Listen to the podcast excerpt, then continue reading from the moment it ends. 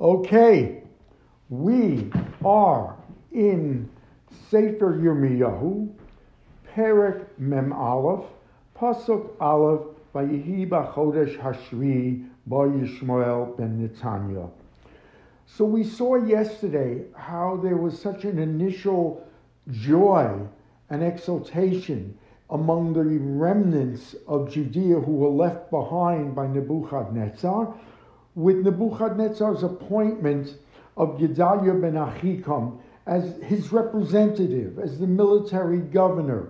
He was given wide powers, he was given autonomy, and we saw that initially what a tremendous uh, renaissance occurred in the land. We saw that people came back from wherever they had been hiding or from other cities or lands. Uh, we saw one pasuk say, "The kol Yehudim asher b'Moav Ammon Edom u'b'chol ha'aratzos." When they heard this, all these people, they returned. By Vayoshuvu kol ha'Yehudim mikol ha'makomos asher nidhu sham. Vayovo Eretz Yehuda el Gedaliah. So they all coalesced now around Gedaliah. There was great hope. There was great uh, joy that what was seemingly a dark, possibly murderous uh, rule by Nebuchadnezzar had now become a model of autonomy and Jewish self administration. And then it is told to Gedaliah ben Achikam by his inner circle that the king of Ammon has hired a paid assassin amongst their own uh, Yishmael ben Netanya, whose job it is to kill Gedaliah. And Gedaliah refuses to accept this news, this report, saying it's Lashon Hara. He will not listen to it. It's Sheker. And of course, as we've seen, the Meforshim hold him very acutely responsible for not listening.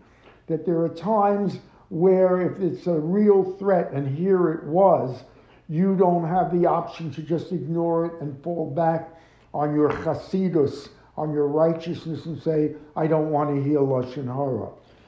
And so we pick this up on Mem Aleph, by Yehi Bachodesh Hashri, in the seventh month, which is Tishrei, by Yishmael ben Netanya ben Elishama, Mizera Hamlucha comes this Shmuel Yishmael ben Netanya, a paid assassin, in the inner circle of generals of uh, Gedaliah.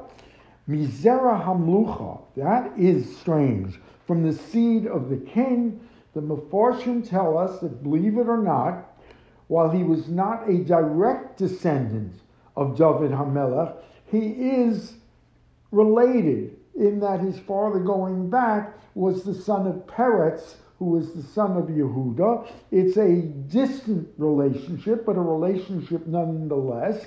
And the Meforshim say that could provide the answer why he undertook this, uh, Yishmael ben Netanya, because he felt possibly that as a certainly a distant but in the lineage of King David, he should have been appointed uh, governor of Judea, not Gedaliah ben Achikam. So in any case, in that seventh month, and we are not sure what the day of assassination was because the first of Tishrei would be Rosh Hashanah. We know we observed Som Gedaliah on the third day of Tishrei, but that is probably because um, on Rosh Hashanah you cannot have a tanis, or you shouldn't have a tanis. It could be that he was assassinating, some say he was, on Rosh Hashanah itself.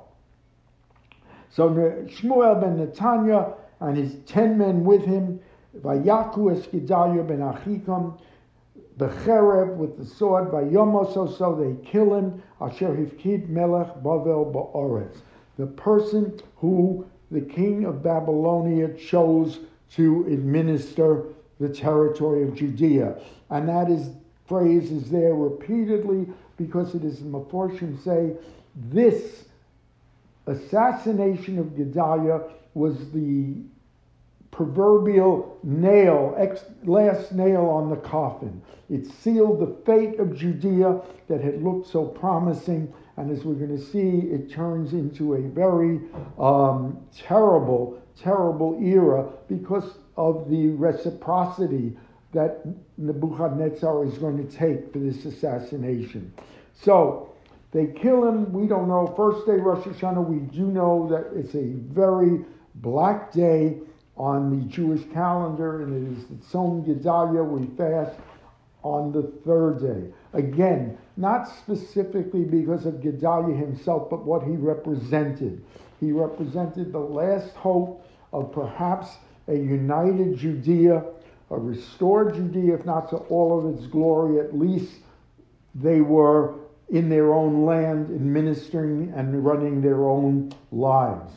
V'eskol Yehudim asher hayu ito es Gedalia b'Mitzpah v'es hakazdim asher nimsu sham es anshe hamilchama hika Yishmael. And it wasn't just Gedalia that he kills. He kills all those people. Remember, Mitzpah was his provisional capital where he had his headquarters, Gedalia ben Achikam, and they were Kazdim. There were even Babylonians there that he had control of Gedalia ben Achikam. He kills them. milchama, the soldiers, he called Yishmael, the soldiers who had returned from the field, thinking they were secure under Gedalia, he kills them. Um, and so what happens is that the Gedalia invites them in. Uh, he invites them in into a banquet. And this is where we get that it could possibly be Rosh Hashanah, because this could have been a Seudas Rosh Hashanah.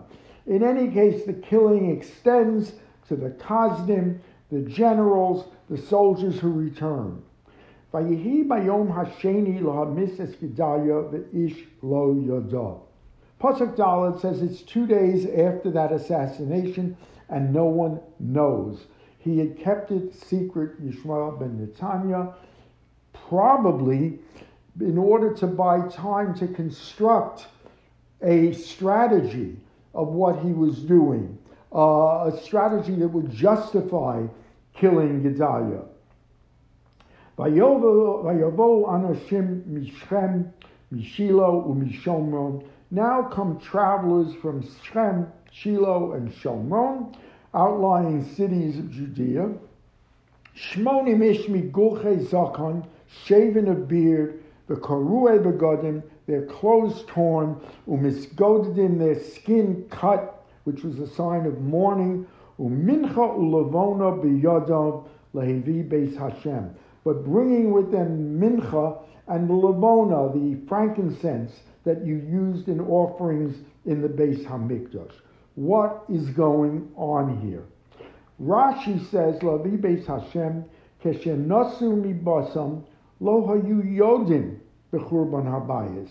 When they left their homes to start out on this journey from uh, Shiloh and Shomron and Shechem, they had no idea the Beis Hamikdash had been destroyed, so they are coming. Rosh Hashanah. They're bringing the materials for korbanos.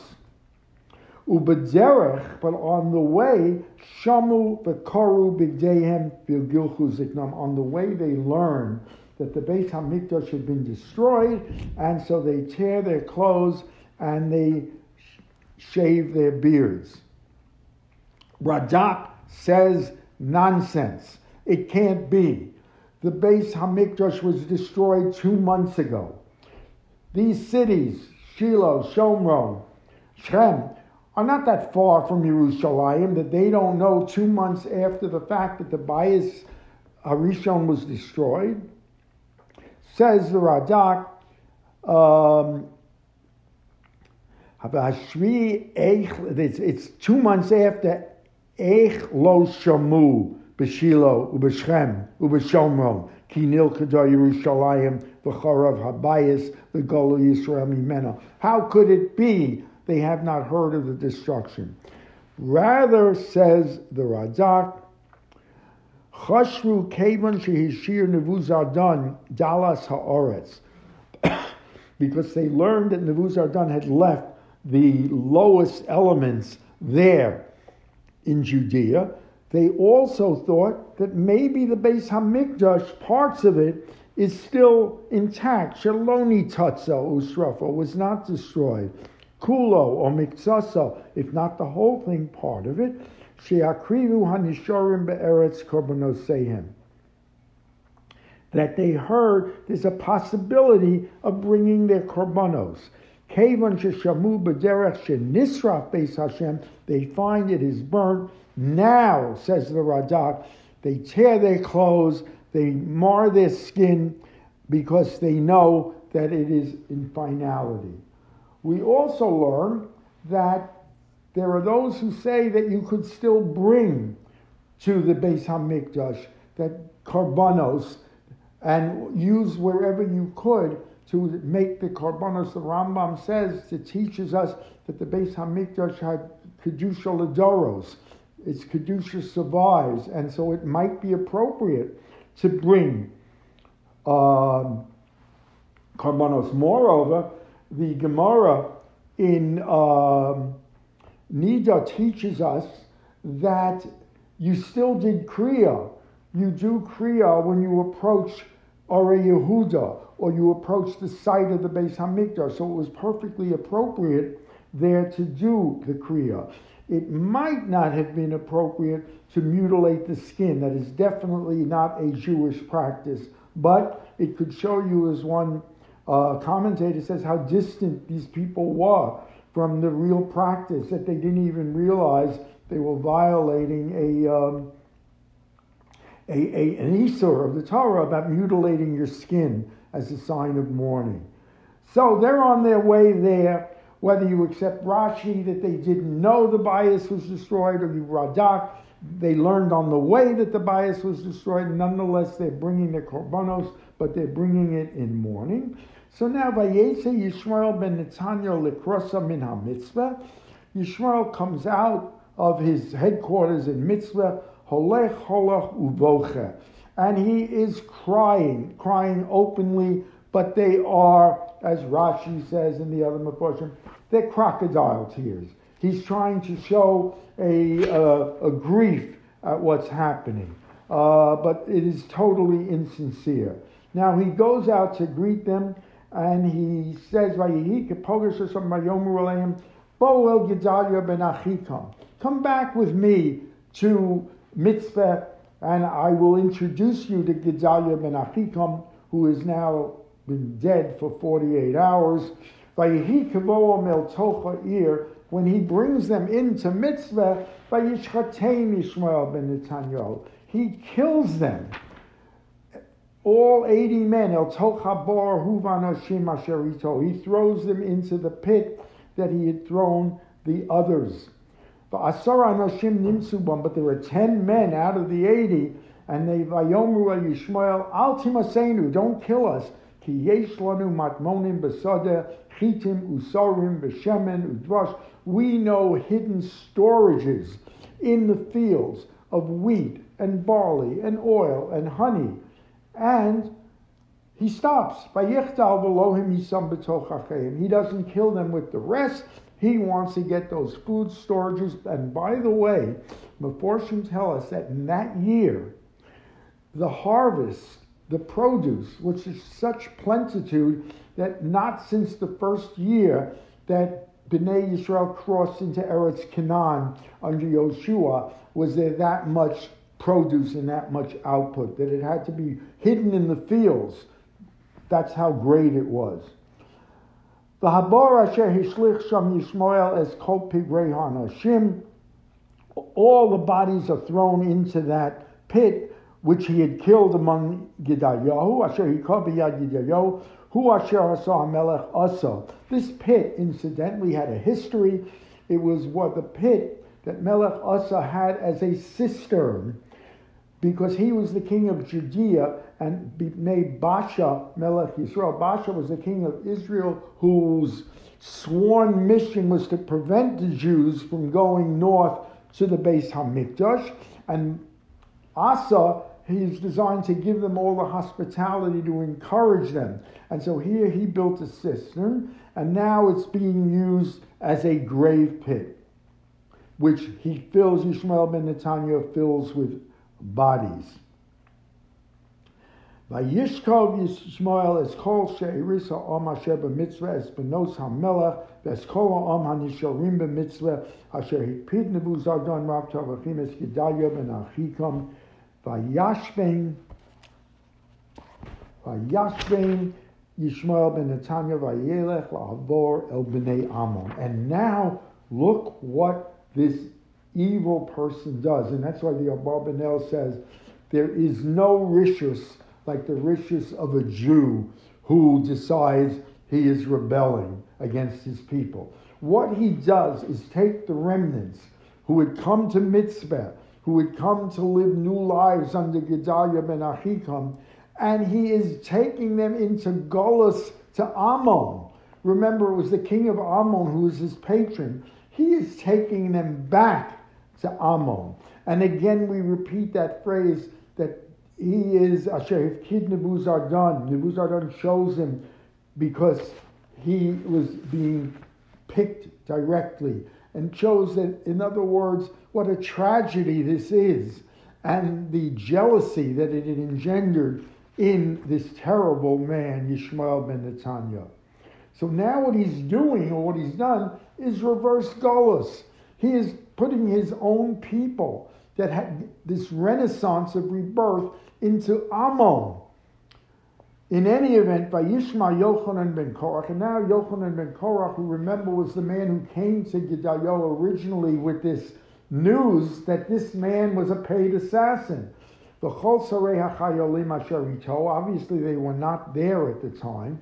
As Yishmael ben Netanya, he learns of the evil.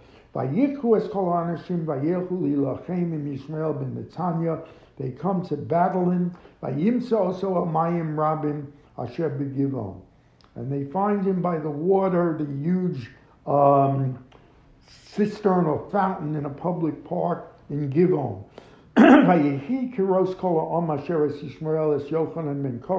When the people see him, this army that's come to finally put an end to Shmuel, they rejoice. They have waste not a second defecting. The group he's taking back to Ammon, they go back joyously to Yochanan ben Korah.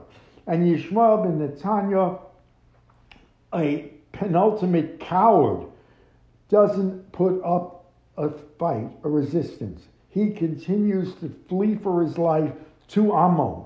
Nimlat b'shmona anashim, he goes with eight men left in his entourage, mipnei Yochanan, vayelech el b'nei Ammon. And he goes into the nation of Ammon to his patron king who ordered the assassination. Vayikach Yochanan ben Korach b'chol sarei hachayolim asher as kol sharisa om, um, they gather the remnants asher heshiv me'es Yishmael ben Netanya, they take all the people that he had forcibly tried to bring to Ammon, they take him min ha-Mitzpah, from the Mitzpah he took them, that gedaya achikam, gvarim, anshe milchama, benashim, betaf, V'sarisim asher hishivmi givon. He brings them all back. The soldiers, the women, the children are now brought back to Mitzpah. But for the time being, they live in a place of kamoham. Uh, Kamoham was one was the son of Barzillai Hagiladi, who David gives us orders that Shlomo give him a special piece of land. This was Kamoham uh, because Barzillai, if you will recall, was the only one initially loyal to David during Absalom's revolt. He stood by David and is rewarded. Um, and so, therefore, they, they temporarily stop in, in Kamoham, Asher Eitzel Beis Lechem, near Beis Lechem, Loleches Levo Mitzrayim. And now they want to go to seek safety in Egypt because they are terrified. They are terrified that, remember, he killed Babylonians. He rebelled against um, Nebuchadnezzar. There are going to be terrible, and there are terrible prices to pay for this rebellion. So they are thinking of going to Egypt. Mipnei Akaznim explains why. Because of the Babylonians. Ki yaru mipneihem. They're terrified. Ki yikar Yishmael ben Netanya es Gedaliah ben Ikam. They killed Gedaliah asher hifkid, which was who was chosen by Nebuchadnezzar to be the uh, Melech Bavel Baruch who chose him. Again, that phrase because again, this is such a dark day on the Jewish calendar, not just because Gedaliah as a person, but Gedaliah is a symbol, because it's going to lead to the last vestige in Israel, losing any glimmer of hope or independence that they had within their grasp. And so it's a very tragic day uh, for them, and we're going to see how this plays out. 8:45 a.m. Monday, it is not over by far Odd time. Okay. okay. I didn't stop it.